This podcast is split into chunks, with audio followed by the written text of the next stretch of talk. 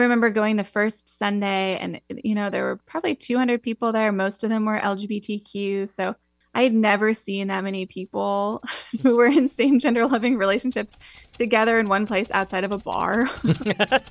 and uh, it was incredibly moving. From NCPR, welcome to Northwards. People, ideas, and conversations from and about Northern New York, Vermont, and beyond. I'm Mitch Teich.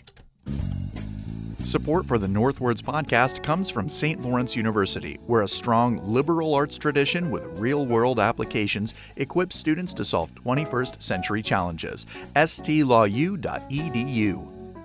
Northwards is a podcast about the North Country, the people who live here, the things they do, or the way the region shapes them. Lauren Bennett wasn't born in the North Country, and she doesn't live here now, but her time in the region left a huge positive mark on her, and in turn allows her to help better the lives of the people with whom she works. Bennett is actually the Reverend Lauren Bennett. The St. Lawrence University graduate is a pastor in the Metropolitan Community Church, a denomination with a largely LGBTQ membership serving a congregation in St. Louis. The story of her upbringing, her time in the North Country, and her journey to the ministry is a compelling one. It's one I first heard her share over dinner last fall, and I invited her to join us from St. Louis to talk more. Thank you so much for taking some time to talk. Oh, thank you so much for having me. I'm so grateful to be here and grateful to see you again. Likewise. I want to start by flashing you back to your time in the North Country. Uh, when you were a student at St. Lawrence, do you remember what you were expecting or thinking about doing with your life when you came here? Oh, yeah, absolutely not. what I expected was that I would meet people that I didn't know. I didn't know anyone when I went there, and that um, I would get to study abroad and that sort of thing. But I had no idea really what I wanted to do with my life after college. I was really just focused on having a great college experience. well, and so your your undergraduate major was what? Uh, so I uh, majored in global studies with a minor in economics and francophone studies, French. So, yeah. So, this does not sound necessarily like a recipe for going into the ministry. As you were going through college at St. Lawrence, did you have a feeling like you were going to go and work for an NGO or, you know, what what was the evolution in your mind of of what you could be from that point? Yeah, I definitely did not see myself as a minister. I still kind of chuckle at the fact that I have a reverend before my name. that seems so strange. Um, when I was graduating, I was really looking for absolutely anything I could do. I, you know, was recruited to work for the uh, AmeriCorps, and didn't get the job in the end, which I was really surprised by. Like AmeriCorps hardly even pays. And you know, I talked to the people and they were like, oh, yeah, you'd be a great fit. And then I didn't get a job. So I was really desperate for anything. I wanted to work something in a nonprofit NGO sort of sphere.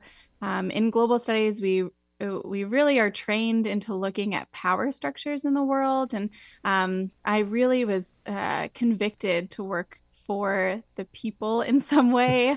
And so, uh, one of my professors actually at St. Lawrence told me about community organizing and working with groups of nonprofits to do public policy advocacy. So, I applied to this job. I feel like it was definitely divine intervention. I I got it. it was a very competitive job, and I really had no credential to do it whatsoever. And um, that's the place that hired me. So I moved to Florida. I packed up everything that I owned and put it in my little Subaru and drove myself to Florida uh, and worked as a community organizer there for for three years. And community organizing differs from kind of organization to organization, but the one that I worked for was a faith based community organizing group, which I was sort of ambivalent about, to be honest. you know, most of the the uh, churches that were involved were Catholic or Baptist background, and I didn't really fit this sort of open, inclusive theology that I had sort of learned about in college and wanted to really experience and be a part of more. Um, but I loved the idea of bringing people together to work for justice and bringing people together who would never meet each other, who only met each other because they wanted a better education system for their children or wanted policing structures that were more equitable. And so taking that job really felt like it met so many different pieces of what I what I really wanted to do. and really introduced me to all sorts of different people of faith that I never would have interacted with beforehand. Right. So, so what had your connection to organized religion been up until that point? Yeah. So growing up, uh, our families were like creasters. Like we went to church on Christmas and Easter, and that's pretty much it. So I, I, had my... never heard that term until just now. I'm not sure it's a technical term, but we can call it one. Put it on Urban Dictionary or something. But my dad and my mom had both sort of grown up religious, doing the same sort of thing just for holidays. So I think they felt like they should give me some kind of spiritual understanding, but weren't that committed to it. So, um, so we would just go on the holidays.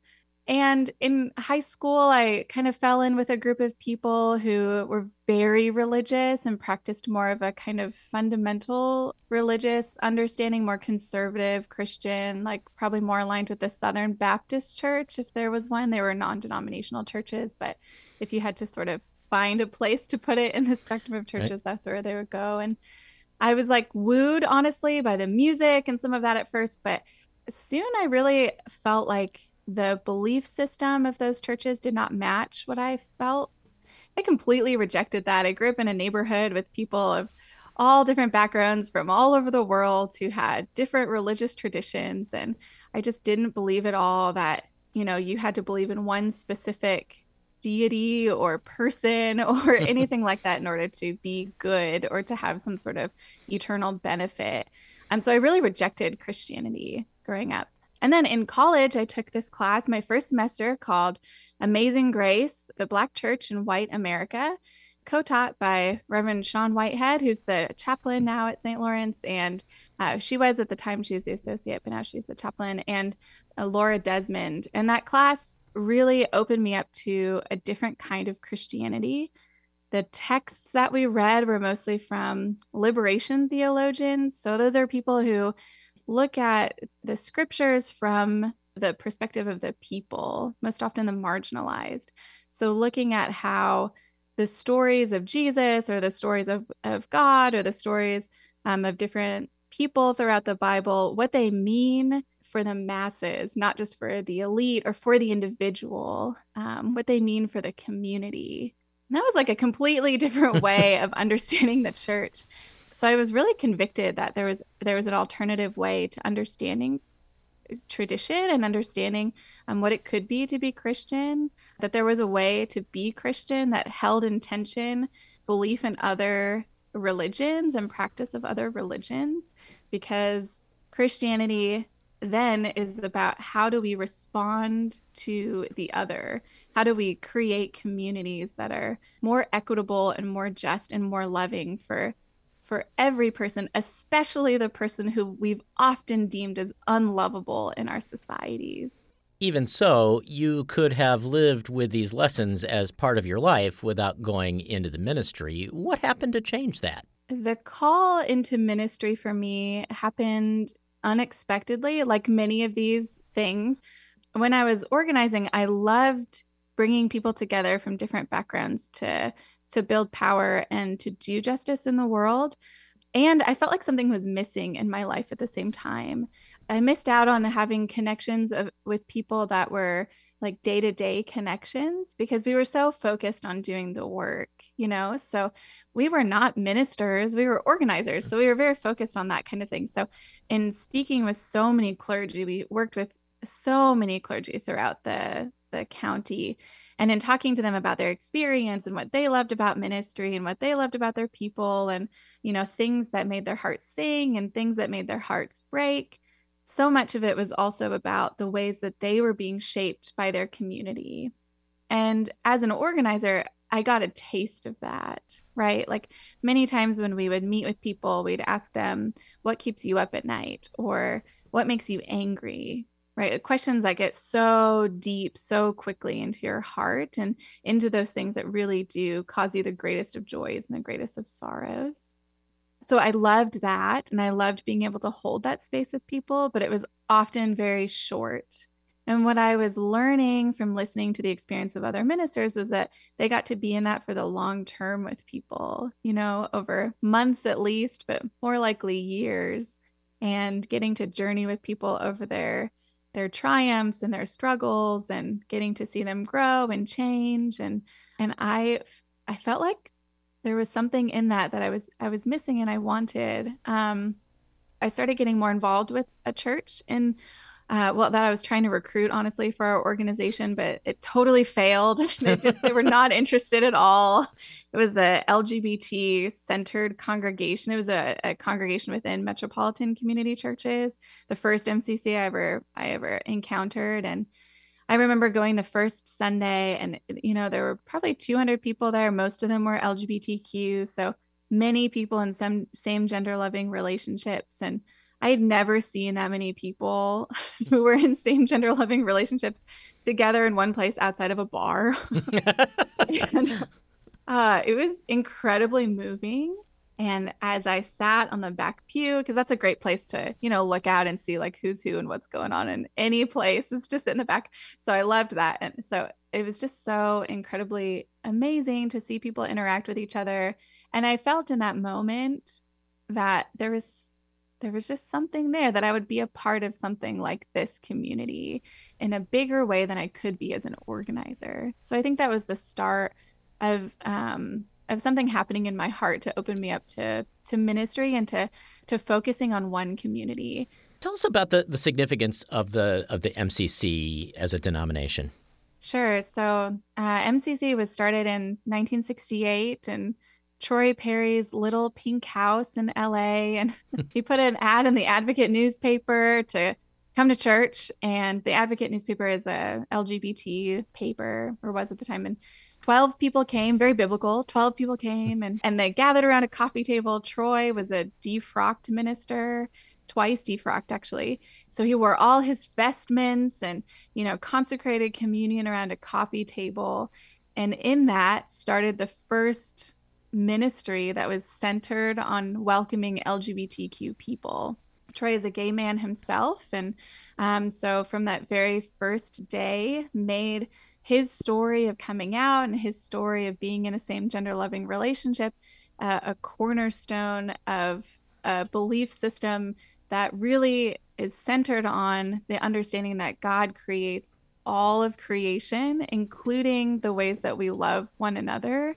And was revolutionary at the time uh, and still is in many places.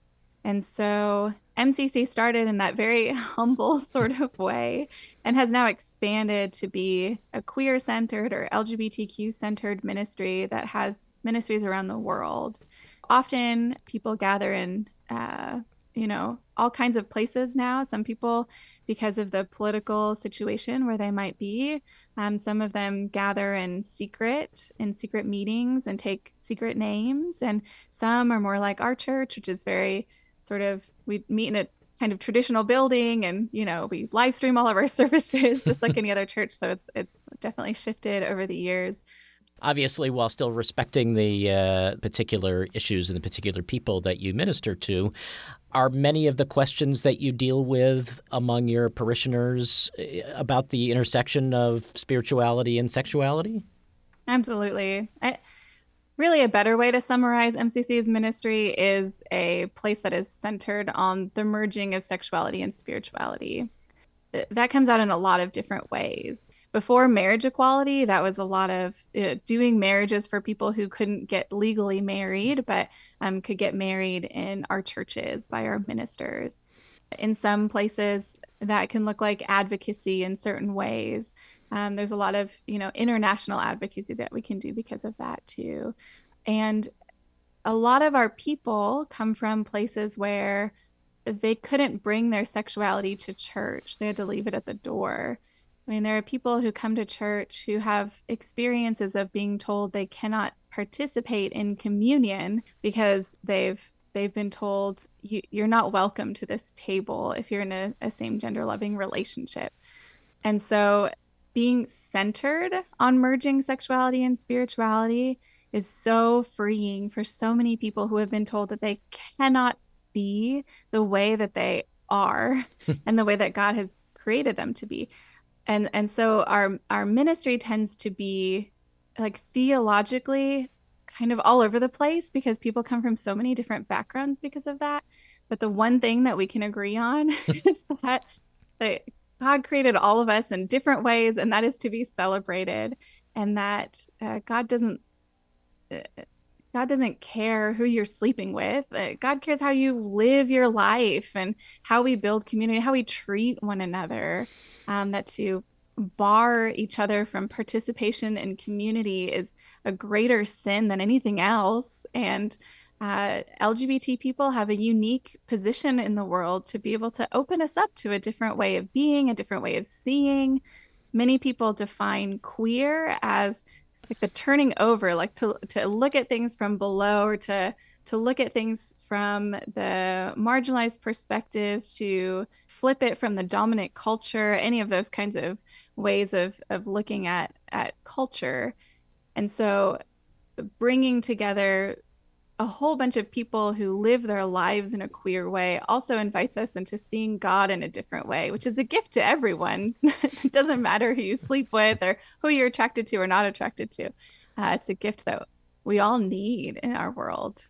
Why was it important for you to pursue this through the ministry as a I mean it sounds a lot of what you're talking about if you if you take God out of the equation, which maybe as a minister you can't, um, you could have been a, a, psychologist or a social worker. Why was it important to uh, to to make sure that God was part of the equation for you? Hmm. I think, um, like starting in that class that I took at St. Lawrence with Sean, there's two pieces. One is that I, I've seen how the church can hurt people. And um, how church can isolate people when they're uh, when they're kicked out of community, sometimes even kicked out of family because of religious beliefs.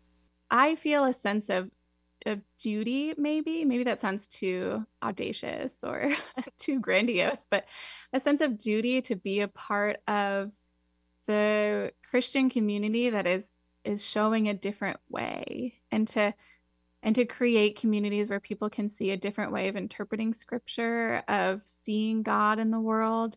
For me, it was so revolutionary in my life. I think I would have never given religion a second chance if it weren't for that class at St. Lawrence.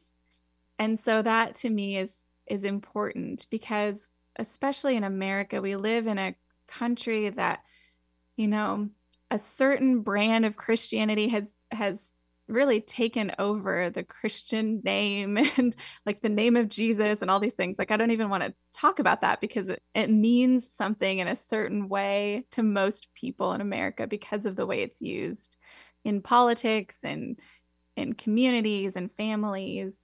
And I, I think that for the most part, many of those communities are are grossly misusing scripture and making it about individuals, making it about following some sort of rubric that makes you good or bad and all of these things that are it's not at all about that in my understanding. All of our faith practices should bring us to each other and help us to look at the most marginalized in our society as a as an indication of how we're doing not to look at how big our bank accounts are. That is not a good indication of if we're doing good or not uh, people's lives and well-being should be the marker of success as a culture. The second part is i really feel like church is a very unique space in that people from all different backgrounds come together to experience something of this mysterious you know relationship we might have with the divine but also to learn from each other. You know being a psychologist or working with people one on one i think is really important and we need that. And uh, you know as much as i love to work with people one on one i think there's something mysterious really that happens when we come together in community and church does that in such a unique way. You know I think church is the only place I come to where I can talk to a two year old the same day as I can talk to a 90 year old. You know, it's incredible. And I can talk with someone who grew up poor and someone who grew up rich. And I can talk to someone who has one understanding of who Jesus is in the world and someone who has a completely different one. And they choose to come together anyway in this unique place. And so I think for me, church it helps me to respond to community in a different way. It helps me to be more open and more spacious to the ways of interpreting the world and how to live in it and how to do our best to take care of each other. And I'm constantly sharpened by other people's opinions in a way that can happen one on one and absolutely does, but happens in a completely different way in community. Well, I want to say this in the spirit in which you were just describing it. I, I truly am grateful for the, the time we had together here, and uh, thank you for, for sharing your story with us. Hmm. Thank you so much for having me. It really means a lot to be here, and I'm grateful for the work that you do to help us get to know each other differently through this program. The Reverend Lauren Bennett graduated from St. Lawrence University in 2011. She is now an ordained minister in the Metropolitan Community Church, serving a mainly LGBTQ plus congregation in St. Louis, which is where she joined us from via Zoom. Thanks so much for listening to this episode of Northwards. I'm Mitch Teich. I hope you enjoyed our interview, and you can catch new content every Friday right here or wherever you get your podcasts. Find out more about Northwards and NCPR on our mobile app or at our website, ncpr.org. And while you're there, make a donation to support everything you hear on North Country Public Radio.